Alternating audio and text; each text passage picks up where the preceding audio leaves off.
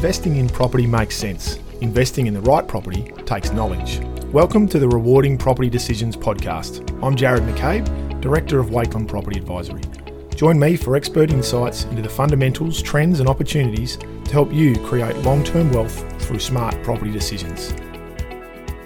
Hi, everyone, and welcome to episode 23 of the Rewarding Property Decisions podcast. So, we started the year uh, discussing our annual property report, and last week we looked at a survey that we'd conducted and uh, the results that that showed, looking at things like the confidence levels that are currently in place for property buyers around um, around Melbourne, and how that will impact the market going forward, and obviously how it impacts market sentiment at any particular time. So, the second part today that we'll look at is of the property report is to discuss the year ahead um, and the market dynamics for 2022 and how they'll likely shape and impact the property market going forward. So, things that we'll be looking at are interest rate rises and uh, obviously the opportunities and threats that they can pose, um, rebound of the rental market uh, and the importance of maximising rental returns. And then obviously the uh, housing affordability, which has been quite uh, topical as well, given the uh, the price rises that we've seen through 2021. So if we look first at um, interest rate movements now, interest rates are always a hot topic, no matter uh, what's going on. And given the, the record lows that we've been experiencing for some time now, um, there's always been a lot of talk around could we even drop below zero, such as uh, countries like Japan and Switzerland have experienced for extended periods of time. However, the talk um, changed around the time that Melbourne came out of a lockdown in September last year. The Reserve Bank started to signal that it, it may start to look at um, lifting rates. And buyers as a whole, um, who've certainly become accustomed to the, the, record low rates that we currently experience, um, and the, the suggestion, um, horrified that uh, rates may rise, meant that a lot of buyers needed to review their plans. Um, and this should form part of any property buyer's due diligence that they're doing at any particular time. Reviewing rates, making sure that you've got any fat built in, or you do have some fat built in um, to those your numbers, just so that if there is a rise, uh, you, it doesn't put you on the edge. So that's something that we've talked about for an extended period of time. We always mention that, um, and it's something that, that any buyer should consider. But if we look back, say, at um, just to, to, look at opportunities that this can present when when there is talk of um, of downturns and, and, markets changing, if we go back to say 2017 to 19, there was talk at that point in time that the market then was suffering the biggest downturn um, since the 1980s.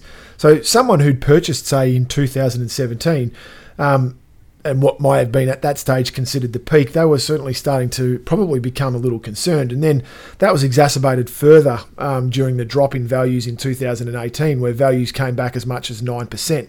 So obviously, people at that point in time would be feeling quite nervous and worried have they made the right decisions? Um, but then, if you look at um, what happened in the second half of 2019, where that um, almost 9% drop had occurred. We prices recovered that and some through the, the second half of 2019. And then obviously the record setting prices that we've experienced through 2020 into 2021 um, anyone who bought back in 2017 is now very happy that they did so, even though at the time it was looking quite worrying.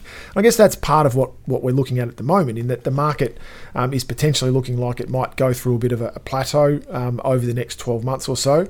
So, should we buy? Um, but bearing in mind, and we'll reiterate this all the way through today, as we always do, that buying property is very much a long term exercise. It's not something that should be done um, with the short term in mind. But it is important that you do protect yourself from interest rate rises because eventually they will come. We can't expect to see the, the record low rates continue um, as they have been. Obviously, they've led to increased competition, and that's what's really driven prices up in recent times. Um, but we have seen strong signs that later this year there will be an increase in some form. But the attempted cooling will also come from other factors as well. Um, such as tightening of APRA lending criteria. And we've seen that before. Again, back in 2018, APRA was influencing uh, lending regulations due to the Royal Commission. But this time around, it started back in October um, when the minimum interest rate buffer to meet lending requirements was increased from 2.5 to 3%. So that's just another way that the control of money um, flow can be impacted by other factors other than just interest rates, and that certainly has a flow on effect to the property market as well. So, as we said, you do need to, to take all of this into account when you're doing your budgeting considerations and, and making decisions around buying property. Now, the other thing to remember is that any interest rate rise that does occur, it's likely to be gradual. It's not likely to be a significant jump overnight. The idea from the Reserve Bank's perspective is not to create financial distress, it's to give a gradual rise to try and slow things down. And this will allow, from a property perspective, um, investors to cover off movements with things such as potential rental increases, um, maybe selling other assets if that's what's necessary, perhaps tightening budgets, um, and reining in lifestyle expenses. And, and all these things can help to offset uh, any interest rate rise that does occur. But one of the other things that, that could help to counter that, the increasing interest rates is a resurgent rental market. And so if we look at what's happening in that rebounding market at the moment, asking rents, for instance, in the inner city apartment market, are certainly starting to rise. And this follows a, stretch of obviously modest performance during the COVID pandemic.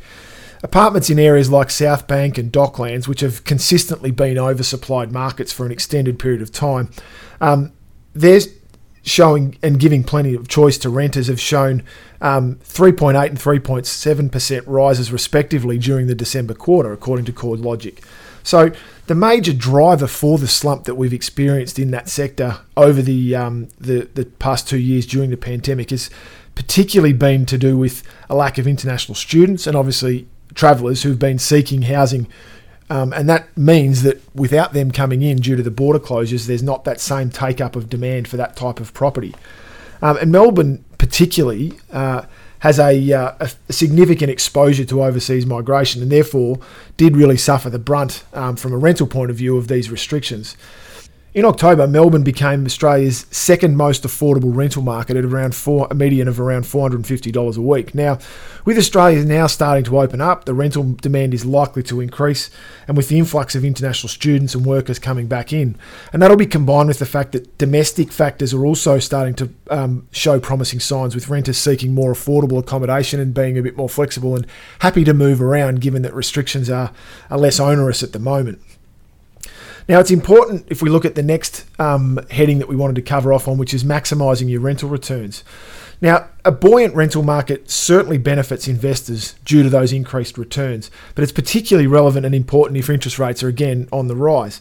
The next topic that I wanted to cover off on is uh, maximising rental returns. Now, it's important in a buoyant rental market that we understand, obviously, that increase in prices is going to benefit investors due to that increase in return. Um, but it's even more important when we start to consider that there may well be some interest rate rises in the near future. So if we look at different sectors of the market, the, the area that's borne the brunt of the COVID lockdowns has certainly been the inner city apartments, and they've suffered the greatest reduction in values. The recovery, however, will certainly flow onto other areas that have been impacted, so impact the broader rental market. And the particularly relevant sector is obviously the older style apartment market, which do make up a large amount of Melbourne property investor portfolios. but it is important with these types of properties that um, they are maintained uh, and kept up with modern amenities because otherwise they won't keep up with those high-rise type developments which are have been more recently constructed. Um, so if you've had a property and there has been many that have been vacant for extended periods during the pandemic, um, it's been really important to try and upgrade those properties. And a lot of people have taken advantage of um, vacant periods where they can try and increase the quality of the amenity. So whether that's air conditioners or paint, carpet, upgrading kitchens and bathrooms as appropriate but certainly trying to get in there and improve the property. And what that does is obviously increase the potential for rental return, but it also um, increases the quality of, uh, of, of, renter that you will attract to that property.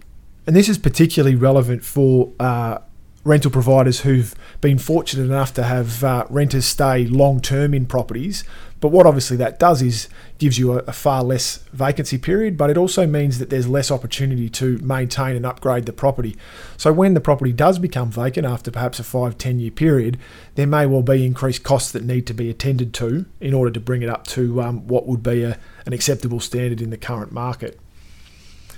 The final uh, sector that I wanted to talk about around um, impacting market dynamics going into 2022 is obviously housing affordability. Now, certainly the surging prices that we experienced during 2020 and 21 benefited those currently holding property. It continued to increase their wealth and equity in their properties. Um, but it, it did cause obviously significant issues for those who are trying to break into the market many of them are hoping that um, this, the forecast downturn um, with increasing interest rates might mean that prices will um, will start to reduce. I, I, don't see that being the case for 2022. I think there will be a plateau, but I'm not expecting it to um, to result in prices going backwards. It should, however, create a few more favourable conditions. There, should be less buyers around competing with one another. But the other thing is that there'll be less significant price jumps, leaving many buyers feeling that the market is running away from them. And that can quite often be an issue when the market is jumping like it was last year, that people just get downcast and really shattered that they they don't see where it's going to give them an opportunity to actually break into the market. In the last 10 months leading up to October last year, the cost of delaying buying was, was significant. Um, for a typical house, it was as much as $600 per day was the cost of delaying, and for an apartment, it was $150 per day. That's according to Peter Martin, who's a visiting fellow from Crawford School of Public Policy. Um, the median house price, well, that pushed um, ever closer to the $1 million mark for Melbourne, um, which is it will inevitably reach, but it's currently sitting as at October around $960,000. Household spending, um, well, that's currently at an average of 32.1% of income on the mortgage, which is a significant increase from February last year when it was at around 29.7%. It's not really overly surprising though, given that the typical home surged as much as 20% um, and during the same period, the typical wage rose only 1.7%. So that gap is clearly why it continues to widen.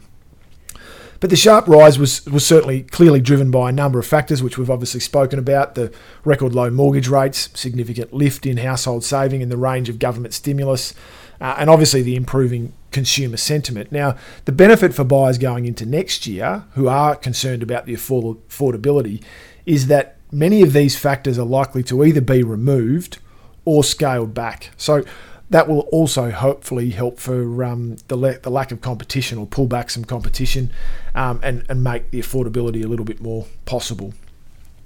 So if we look forward for 2022 and beyond, certainly the predicted interest rate rises will have buyers and investors reevaluating their position and, and most likely reducing a level of competition that's been around for the past 18 months or so.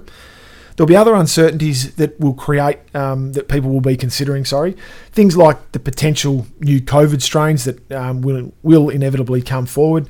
Obviously, we've got a, a, federal and a state election this year, which typically, when the property with the property market, makes both buyers and vendors sit on their hands uh, leading into that. So we will have two of those, which again will most likely pull the market back a little bit. Um, and there'll be the ending of a number of uh, government stimulus packages which have been introduced. So during these times of uncertainty, they, they can derail the best laid plans. So it's really important to remember that you've made those plans. Make sure they factor in any of these potential changes, um, whether they be the interest rate rises that we've talked about, so that you've still got confidence in them.